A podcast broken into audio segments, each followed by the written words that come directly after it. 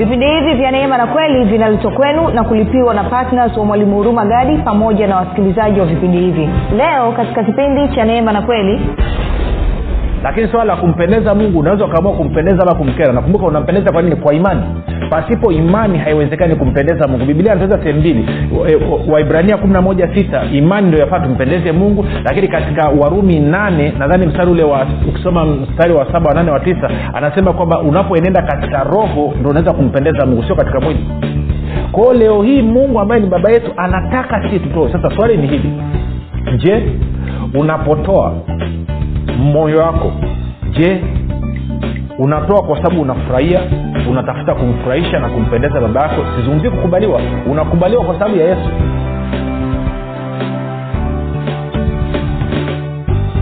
Popote pale ulipo rafiki ninakukaribisha katika mafundisho ya neema na kweli. Jina langu naitwa huruma gadi ninafuraha kwamba umeweza kuungana nami kwa mara nyingine tena ili kuweza kusikia kile ambacho bwana yesu anataka kusema na sisi. Kumbuka tu mafundisho ya neema na kweli yanakuja kwako kila siku muda na wakati kama huu yakiwa na lengo la kujenga imani yako na kuimarisha imani yako ili uweze kukua na kufika katika cheo cha kimo cha utimilifu wa kristo. Kwa lugha nyingine ufike mahali uweze kufikiri kama kristo uweze kutenda kama, kuzungumza kama kristo na uweze kutenda kama kristo. Zingatia pasipo imani haiwezekani kumpendeza mungu. Na kwamba kufikiri kwako kuna mchango wa moja kwa moja katika kuamini kwako. Ukifikiri vizuri utaamini vizuri. Ukifikiri vibaya utaamini vibaya hivyo basi fanya maamuzi ya kufikiri vizuri na kufikiri vizuri ni kufikiri kama kristo na ili uweze kufikiri kama kristo unabudi kuwa mwanafunzi wa kristo. Na mwanafunzi wa kristo anasikiliza na kujifunza mafundisho ya neema na kweli. Natoa shukurani za pekee kwako wewe ambao umekuwa ukijifunza na kufuatilia mafundisho ya neema na kweli kwa bidii. Asante kwa uaminifu wako asante kwa kuhamasisha wengine kusikiliza vipindi vya neema na kweli kufuatilia mafundisho ya neema na kweli. Asante kwa wewe mwenyewe kuwafundisha wengine hakika umedhirisha kwa vitendo kwamba wewe ni mwanafunzi wa kristo. Kwa maana kristo aliagiza wanafunzi wake mmoja wakahubiri injili na mbili wakafanya mataifa wote kuwa wanafunzi. Hivyo ongera sana rafiki. Ni kushukuru pia na wewe ambao umekuwa ukifanya maombi kwa ajili ya vipindi vya neema na kweli kwa ajili ya kwangu mimi na kwa ajili ya timu yangu pia. Asante kwa maombi yako. Endelea usichoke. Simama pamoja nasi. Kazi inasonga mbele kazi inasambaa nakushukuru pia wewe ambaye umekuwa kwa fedha yako umeamua kuwa mkarimu na kuhakikisha kudhihirisha pendo lako kwa kristo kwa kuchangia injili kwa njia ya redio ili mamia kwa maelfu ya watu waweze kufikiwa na huduma hii. Asante sana kwa uaminifu wako. Bwana aendelee kukuzidisha bwana aendelee kukuongeza. Uh, tunaendelea na somo letu linalosema neema na imani katika matoleo neema na imani katika matoleo. Sasa nafahamu watu wengi walitegemea kusikia fomula kwamba kanuni moja mbili tatu lakini kanuni haina mantiki haina mashiko kama utaelewa sababu iliyoko nyuma ya matoleo. Na kwa sababu hiyo basi tumekuwa tukiangalia mambo kadhaa na wiki hii tumebakiza leo na kesho ili tuweze wiki hii. Na kwa hiyo nimekuwa nikisisitiza mambo fulani fulani na ni muhimu sana ukasikiliza. Kumbuka tulisema kwamba mungu kwa neema yake alikwisha kutengeneza na kutupatia mambo yetu yote ambayo tunahitaji kwa ajili ya kuishi katika maisha yanayotakiwa sawasawa na neno lake. Waefeso moja tu anasema tumebarikiwa kwa baraka zote za rohoni. Petro wa pili moja tatu hadi nne anasema kwamba uwezo wake wa kiungu umetupatia vitu vyote vinavyohusiana na uzima na utaua sasa swali linakuja kama tuna kila kitu kwa nini tunaambiwa tutoe kwa hiyo tumekuwa tukijibu hayo maswali wiki iliyopita na wiki hii. Utaona nimepiga kambi sana kwenye hizi sababu kwa sababu naamini kati ya kitu kimojawapo watu wanalalamika. Wanasema mi nimetoa fungu la kumi sana lakini sijapata kitu chochote. Mimi nimetoa sana lakini sijapata kitu chochote. Sasa kuna mambo kadhaa ambayo litakiwa uzingatie lakini kati ya mambo ya kwanza kabisa ya muhimu yalikuwa ni haya ambayo nayasema kwamba mungu unapotoa ni fursa aliyokupa ya wewe kudhirisha upendo wako kwake. Kwao kama umetoa kwa mungu ama umetoa kusaidia mtu mwingine lakini haukutoa ukiwa unasukumwa na upendo kutoa kwako huko ni sifuri. Na nitakuja kuzungumza habari ya fungu la kumi takiwa tutoeje si na mbegu si na vitu na vitu na vitu lakini nisema tuzungumzie matoleo kwa ujumla. Kama kilichonisukuma kutoa sio upendo wakorinto wa kwanza kumi na tatu mstari wa tatu anasema nimepata hasara. Na wakristo wengi wanatoa sio kwa sababu ya upendo. Wanatoa edha wameshurutishwa na wachungaji wao ama wanatoa kwa sababu wanasukumwa na tamaa zao wenyewe. Na kwa maana hiyo kwa kuwa ni tamaa ama ni mashinikizo basi hicho walichokitoa hakileti matunda katika maisha yao na tulichokuwa tunafanya basi tulikuwa tunajaribu kurekebisha ili wewe unapotoa uhakikishe kwamba unatoa ukiwa katika hali ya upendo. Lakini pia tukaona sababu nyingine pia unapokuwa katika upendo kwa njia ya matoleo inasababisha wewe utoke katika mauti ama mauti isiz iache kutenda kazi katika maisha yako na uzima utende kazi katika maisha kumbuka uzima tunaupata kwa sababu ya yesu sio kwa sababu ya kutoa hilo usili, usilisahau. Lakini pia bibilia inasema kwamba tunatakiwa tuenende katika upendo. Anasema usipompenda ndugu yako unakaa katika mauti. Na tuliona context yake ama maudhui yale mazungumzo yale eh, mandhari yake mazingira yake yalikuwa ni mazingira ya kusaidia wengine.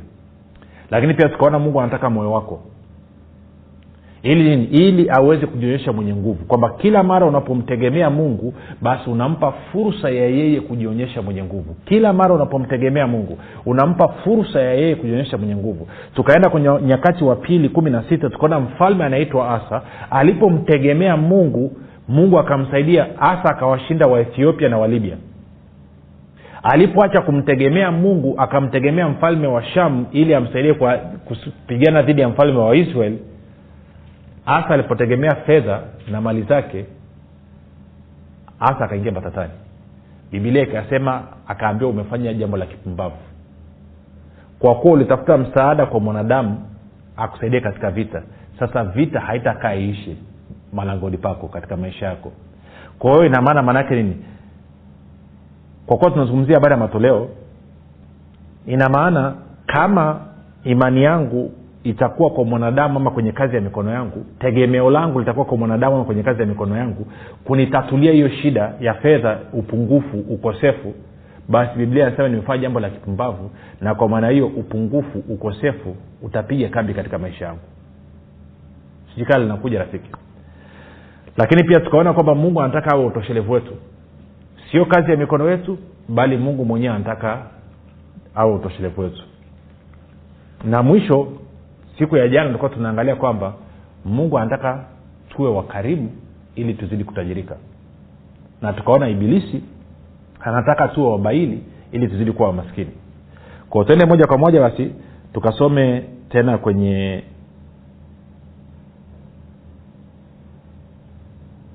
mithali kumi na moja ishirina nne ile tulikuwa tumeisoma kipindi kilichopita. Mithali kumi na moja ishirina nne. Haleluya labda niseme kitu hichi. Vipi kama ningekwambia rafiki kwamba mwenendo wako mwenendo wako katika fedha zako na uchumi wako unaashiria ama unatupa picha baba yako ni nani?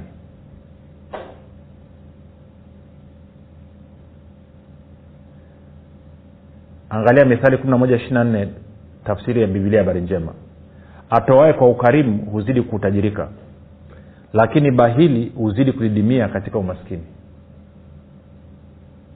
Na ndio maana nakwambia kwamba mwenendo wako wa kila siku katika eneo lako jinsi unavyomanage jinsi unavyotumia fedha zako na kipato chako itatupa picha kama mungu ni baba yako ama itatupa picha kama ibilisi ni baba yako. Tabasamu twala usinune tunajifunza ili tuweze kurekebisha. Kumbuka ibilisi ni baba wa uongo.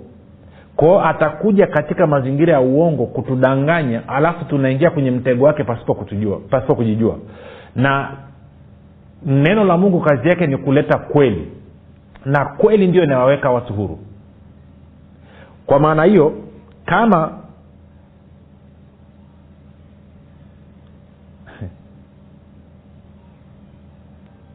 moja nikuonyeshe stori moja. No tuiache. Naye tukiweza kwenda kwenye luka kumi na mbili lakini tuiache. Sasa sikiliza hivi. Nisikilize kitu hichi rafiki. Kwamba mungu ambaye ni baba yangu mimi anataka mimi niwe mkarimu ili nizidi kutajirika. Ibilisi ambaye ni adui yangu mimi yeye na watoto wake anataka mimi niwe baili nizidi kudidimia katika umaskini na nilicho nacho mezani ni kwamba sauti ipi naisikiliza sauti ipi naitii? Sauti ambayo naisikiliza na sauti ambayo naitii hiyo ndo itakayoamua kwamba nani anakuwa baba yangu.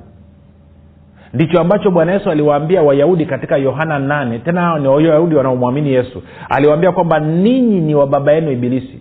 Tamaa za baba yenu ndizo mnazopenda kuzitenda. Si ibilisi anatumia hofu na mungu anatumia imani kumbuka somo letu linasema neema na imani katika matoleo. Kwao lazima niwe na imani kwa kile ambacho mungu anakisema. Yesu kupitia neema yake na kazi kamilifu ya msalaba yesu kristo amenifanya mimi kuwa tajiri. Kwao anataka sasa hivi nizidi kutajirika. Tunakwenda sawasawa mungu kupitia neema yake na kazi yake kamilifu ya msalaba kupitia yesu kristo amenifanya mimi kuwa tajiri. Na hivyo anataka mimi nizidi kutajirika ibilisi kwa upande mwingine. Ibilisi kwa upande mwingine anataka mimi nizidi kudidimia kumaskini. Kwao ukikutana na mtu yeyote anajiita mchungaji anajiita mtume anajiita nabii anajiita mwinjilisti anajiita askofu anajiita chochote kile anachojiita. Kama anapinga watu wa mungu kutajirika huyo mtu ni chombo cha propaganda cha ibilisi. I anajiita nani. I anasema anatokea wapi. I anasema wako wengi kiasi gani. It doesn't matter. Kwa sababu mungu alimtoa mwana wake wa pekee yesu kristo awe maskini ili watu wawe matajiri. Na ukisoma kwenye wakorinto wa pili mlango wa nane utajiri unaozungumziwa sio wa rohoni ni utajiri wa mwilini. Sio wa rohoni. Kwa hiyo yeyote anayekuja kuambia kwamba umaskini ni poa jua unamsikiliza ibilisi live bila chenga. Edha amevaa kaunda suti ama amevaa suti ama amevaa gauni doesn't matter. Sawa? Kwa nini? Kwa sababu mungu ambaye ni baba yako anataka wewe uzidi kuwa mkarimu ili uzidi kutajirika. Na ndio maana paulo kwenye wakorinto wa pili nane saba anawaambia watu wa, wa wakorinto anasema nataka mzidi sana katika neema ya kutoa. Kwa nini? Kwa sababu anawambia kanisa la makedonia pamoja na kwamba walikuwa maskini lakini walizidi sana katika ukarimu wa kutoa. Na kwa maana hiyo neema ya mungu ikasababisha utoshelevu katika maeneo yote na riziki zote kila siku ili, ili, ili wazidi sana kutoa kwao mungu ambaye ni baba yako anataka uzidi kutajirika sana. Si bwana yesu alikuwa ni mtoaji.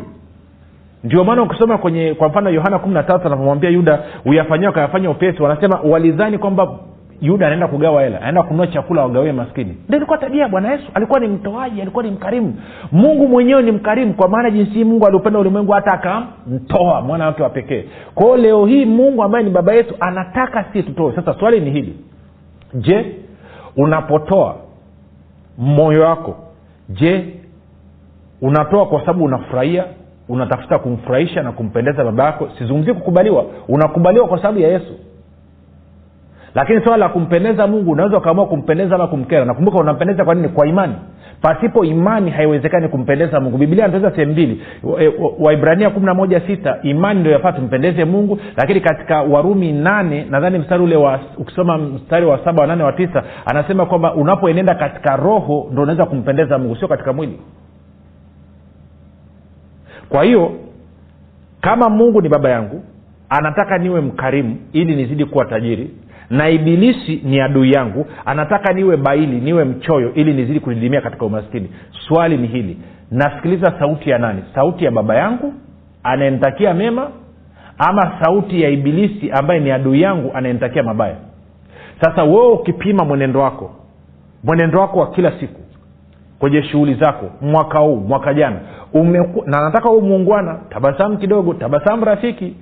Ukijipima umekuwa ukisikiliza sauti ya nani sauti ya mungu ambaye ni baba yako anataka uwe mkarimu ili uzidi kuwa tajirika ama umekuwa ukisikiliza sauti ya ibilisi ambaye ni adui yako ambaye anataka uwe baili uzidi kudidimia katika umaskini? Na kuhakikishia zaidi ya asilimia 99 mnaonisikiliza mmekuwa mkisikiliza sauti ya ibilisi. Na kwa maana hiyo mmekuwa mkididimia katika lindi la umaskini pasipo kujijua. Yes najua ibilisi ni mwongo kwa hiyo sisemi umefanya makusudi ila alikudanganya na alikudanganyaje? Alileta kitu kinaitwa hofu. Akakwambia fedha ulionayo haitoshi. Akakwambia mali ulionayo haitoshi. Akakwambia hauna kitu cha kutoa. Hivi ni kweli hauna kitu cha kutoa? Hivi ni kweli hauna kitu cha kutoa? Si moja nikupigia stori hii mwaka elfu mbili nadhani na kumi na tatu. Nikaenda morogoro. Kwa wale wanaofahamu kuna sehemu inaitwa kilosa. Nilivyoenda kilosa actually nilikuwa nimeenda kwenye mji unaitwa kimamba. Kimamba ni, ni kilomita chache kabla ya kufika kilosa mjini. Kwao mwenyeji wangu alikuwa iko kimamba. Kwao nikaambia bwana nataka kwenda kwenye maombi kama siku mbili tatu hivi. Hamna milima milima hapa niende nikaombe. Wakaambia kilosa kuna mlima kwa hiyo akaniunganisha nikaenda kilosa tukapokelewa na mchungaji. Huyu mchungaji anakaa nyumba yake ameijenga chini ya huo mlima. Ni nje ya mji kidogo. Kwao akaja akatupokea tukatembea tukaenda anakaa kwenye kanyumba kanyasi ka udongo. Kale kanyumba kwanza kanavuja alafu ni kanyumba kadogo kwelikweli unajua kanyumba kadogo ni kadogo. Sina namna ya kuelewesha ni kadogo. Yaani kama nadhani kama ni kama kama sijui ni kama siu mita tatu kwa mbili. Ukubwa wake. Kitu kama ama mita tatu au mita nne kwa mbili. Kanyumba kadogo kabisa. Anyway na ana shamba lake analima mahindi kidogo. Alikuwa analima kuna vitu fulani sivielevu vinaitwa nini viko kama vibuyu hivi. Alikuwa analima hapo. Kwa hiyo akatusaidia tukapanda kwenye ule mlima tukaenda kule juu. Ule mlima miti imeisha. Kwa nini miti imeisha? Huyu mchungaji anakata kuni. Sorry anakata miti kwa ajili ya kuchoma mkaa. Kwao amechoma mkaa amemaliza almost miti yote. Kwao tukiwa kule juu tunazungumza naambia mchungaji amevaa katambuga sendeu wengine wanaita. Mchungaji ni mchafu hujawahi kuona. Nikamuuliza mchungaji kaanza kupiga naambia mchungaji ilikuwaje ukahamia huku nje ya mji kwani kanisa lako liko hapa sasa kanisa langu liko mjini katikati. Nikaambia sasa imekuwaje umehamia huku nje ya mji? Akasema niliona bora nihamie nje ya mji ili nitunze ushuhuda. Nikaambia unamaanisha nini kutunza ushuhuda? Akasema kule mjini nilikuwa nakaa kwenye chumba cha kupangisha. Nikaambia okay. Akasema kodi ikawa inanisumbua. Nikaambia mchungaji kwani kodi shingapi? Akasema shilingi elfu mbili kwa mwezi. Can you imagine? Shilingi elfu mbili kwa mwezi imemshinda mchungaji ukimwangalia amevaa katambuka ni mchafu hujawahi kuona. Kamwangalia kaambia mchungaji. Kwao ndo ukaja huku nje ya mji akasema kaja huku nje ya mji kajenga kanyumba aka na, na miti vipi huko? Akasema huwa nakatakata mkaa hapa na nini. Kwao yeye ndo amemaliza miti kwa ajili ya kuchoma mkaa. Na wakati tunapita hapo nyumbani kwake nimekuta almost kumbuki nadhani si gunia mbili na nusu ama gunia tatu na nusu za mkaa. Na ni yale magunia yale marumbesa yale. Unajua marumbesa zaidi ya kilo mia ni kitu kitu kitu rumbesa. Mkaa. Akaa ananiambia mchungaji hali ni ngumu sana. Hali ni tete ni umaskini yani unatutesa. Nikaambia mchungaji nitaongea nawewe kwa upendo. Kitu cha kwanza nikwambie kitu. Ingekuwa mimi ni mtu wa kawaida sijaokoka nikakutana na wewe ukaanza kunishuhudia habari ya kuokoka uokovu ningekukatalia. Ah, kwa nini mchungaji? Nikaambia mwonekano wako ulivyo kwanza ni wewe ni mchafu na utanisamia kuambia hivi. Hufanani humfananii huyo yesu ambaye unamuhubiri? Na mbili huna sababu ya kuwa maskini. Wewe umekuwa maskini kwa sababu unataka. Akasema kivipi mchungaji? Nikaambia moja nikwambie. Unalima mahindi na unalima hivyo viwacha vinaitwa nini? Nikaambia kwenye mahindi hapo unavunaga kiasi gani? Hasa napata gunia mbili gunia tatu. Nikamuuliza umewahi kuchukua hata debe moja la mahindi ukaamua kugeuza iwe fedha umtolee mungu? Sijawahi. Okay. Umewahi kuchukua hata moja la mahindi ukamtafuta mshirika mtu ambaye hana chakula ukaenda ukambariki apate chakula? Akasema sijawahi. Nikaambia okay, mkaa unauza ama auuzi akasema nauza. Nikaambia unapata fedha ama upati fedha? Akasema napata fedha. Umewahi kumtolea mungu hata siku moja sadaka ya kushukuru ama ukamwaminia? Ukampa fungu la kumi hajawahi kufanya okay umewahi kuchukua basi mkaa huo kisadolini kimoja viwili vitatu ukaenda ukamsaidia mtu mwingine ambaye ana uhitaji wa mkaa? Sijawai kufanya hivyo. Nikaambia sasa kwa mwenendo huo utaachaje kuwa maskini? Utaachaje kuwa maskini? Wewe unakuwa maskini unamlilia mungu usiku na mchana kutoka kwenye umaskini. Wakati bibilia inasema nini? Turudia kusoma ule mstari wetu tena. Anasema atoae kwa ukarimu huzidi kutajirika lakini bahili huzidi kudidimia katika umaskini. Mungu ambaye ni baba yake anataka huyu mchungaji atoe na nakuhakikishia kwa hali yake aliyokuwa nayo maanaake ni kwamba pia washirika wake walikuwa wamechapika kama yeye. Kwao alikuwa na watu ambao angeweza kuwabariki kwa kuwapa mkaa alikuwa na watu ambao angeweza kuwabariki kwa kuwapa mahindi. Lakini hakufanya hivyo. Kwa sababu gani? Kwa sababu ibilisi amemdanganya na huyu mchungaji ameamua kuwa bahili. Sijui kama unanyelea kitu nachokizungumza nionyeshe mchungaji mtumishi wa mungu ambaye ni bahili ambaye atoi kazi yake anatafuta kupokea tu. Nitakuonyesha mtumishi ambaye yes anasema yeye ni wa yesu lakini anamsikiliza ibilisi. Aronke huyu a usidhanie kwamba ukishasema kwamba umevaa shati yako eh, kola imegeukia nyuma ya mgongo basi kwamba ndo umequalify. No, no, no. kuna namna ambavyo anatakiwa uende. Wanasema kondoo wangu wanaisikia sauti yangu kwa huyu mchungaji angeweza kufanya nini? Angeweza kuanza kutumia mkaa huo huo ambao anachoma amemaliza sababu kwenye ule mti kwenye ule mlima alikuwa amemaliza miti yote. Next anaenda wapi? Si lakini angeweza kutumia mkaa ule edha baada ya kuuza akatumia zile fedha kuwekeza katika ufalme wa mungu ama angeweza kuchukua mkaa wenyewe akaenda akabariki mtu ambaye ana uhitaji. Na kwa maana hiyo angeanza kupata maongezeko. Angesema baba huu mkaa hapa mkaa debe moja ni shilingi elfu tano kwao navyotoa kupeleka kwa, kwa fulani kumsaidia naomba ihesabike kwamba hii ni shilingi elfu tano naitoa katika ufalme wako. Na naaminia kwa kupitia matoleo haya kwamba unanitoa katika umaskini naanza kuongezeka na kuzidi katika utajiri. Angetoka. Lakini anasema sina. Na kuna watu mnanisikiliza mko kijijini mnajidanganya kwamba hamna uwezo wa kutoa hamna uwezo wa kusapoti kuingia kwenye kazi ya mungu aina yoyote ile. Huna uwezo wa kumsaidia mwingine. Si kweli. Una kuku hapo nyumbani kwako una mayai hapo nyumbani kwako una mahindi hapo nyumbani kwako una marage hukosi kitu cha kutoa. Wengine mnashona nini mkeka? Wengine mnashona ushanga. Huwezi ukanyambia unakosa kitu cha, ku, kugeuza kikawa fedha kika, ama ukakitumia kuwa mkarimu ili uzidi kutajirika kama mungu anavyosema unacho sema kuna sauti nyingine inakudanganya kupitia hofu. Na hii sauti ni ya ibilisi inakwambia usitoe. Ukitoa utakula nini? Ukitoa utapata wapi nyingine? Huna kitu cha kutoa. Wewe ni maskini. Na kwa kuwa wewe umekubaliana na huyo ibilisi kwamba wewe ni maskini unazidi kudidimia katika umaskini. Kwa nini usikubaliane na sauti ya mungu ambaye ni baba yako kwamba mimi ni tajiri? Na kwa kuwa mimi ni tajiri nitakuwa mkarimu nitakuwa mkarimu katika ufalme wa mungu nitakuwa mkarimu kwa ndugu jamaa na marafiki na majirani zangu. Yes i will kwa nini usiseme namna hiyo? Kwa nini usifanye maamuzi namna hiyo? Hakuna mtu anayenisikiliza sasa hivi ambaye hana namna ya kuwa mkarimu kwa mwingine hana namna ya kuonyesha ukarimu wake kwa ufalme wa mungu. Hakuna. Wote mnaokataa kuwa wakarimu ni kwa sababu mmeamua kusikiliza sauti ya ibilisi na ibilisi amewadanganya muwe mabahili na kwa maanao mnazidi kudidimia katika umaskini. Okay nikuulize. Tangu umeanzaga kuzuia umekataa kuwa mkarimu umeongezeka? Umeongezeka? Umetajirika hakuna unafahamu umezidi kudidimia. Sasa kama umemsikiliza ibilisi ambaye ni baba wa uongo ukawa baili ukazidi kudidimia kwa nini usi, usimwasi ibilisi leo hii?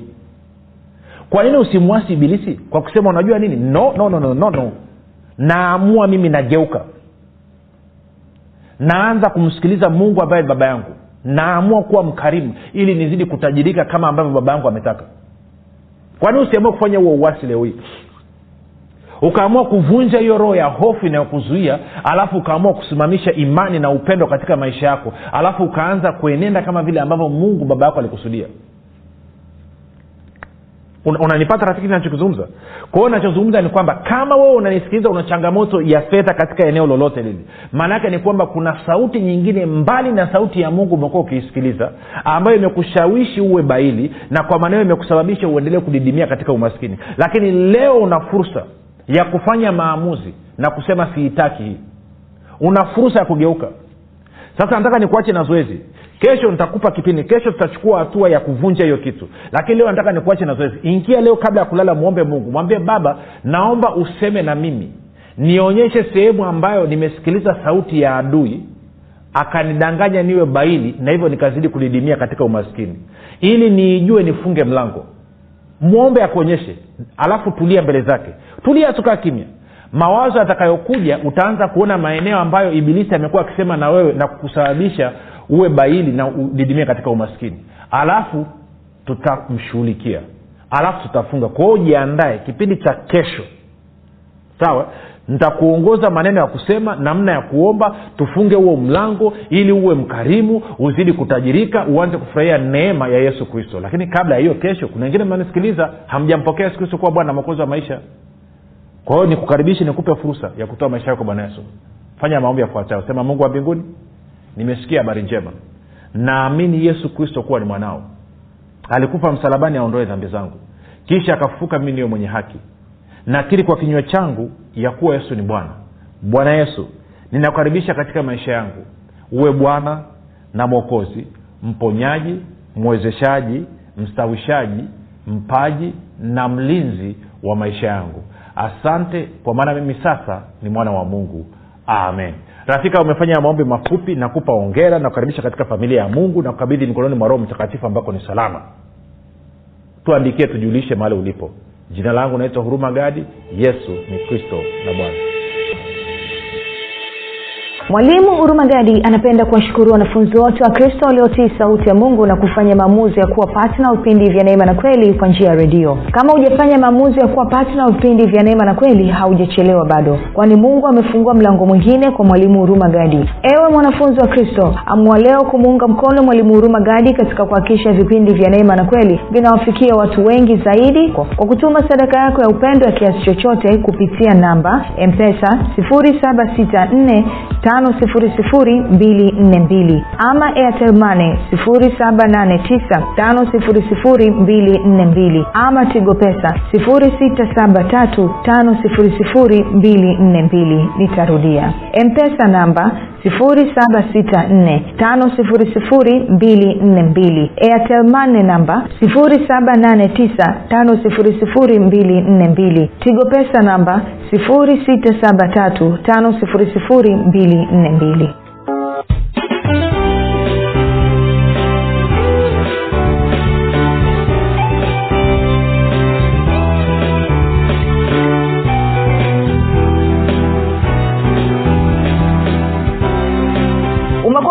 ukisikiliza kipindi cha neema na kweli kutoka kwa mwalimu huruma gadi. Usiache kumfolo katika facebook instagram na twitter kwa jina la mwalimu huruma gadi. Pamoja na kusubscribe katika youtube channel ya mwalimu huruma gadi kwa mafundisho zaidi. Kwa maswali ama maombezi tupigie simu namba 7645242 au 6735242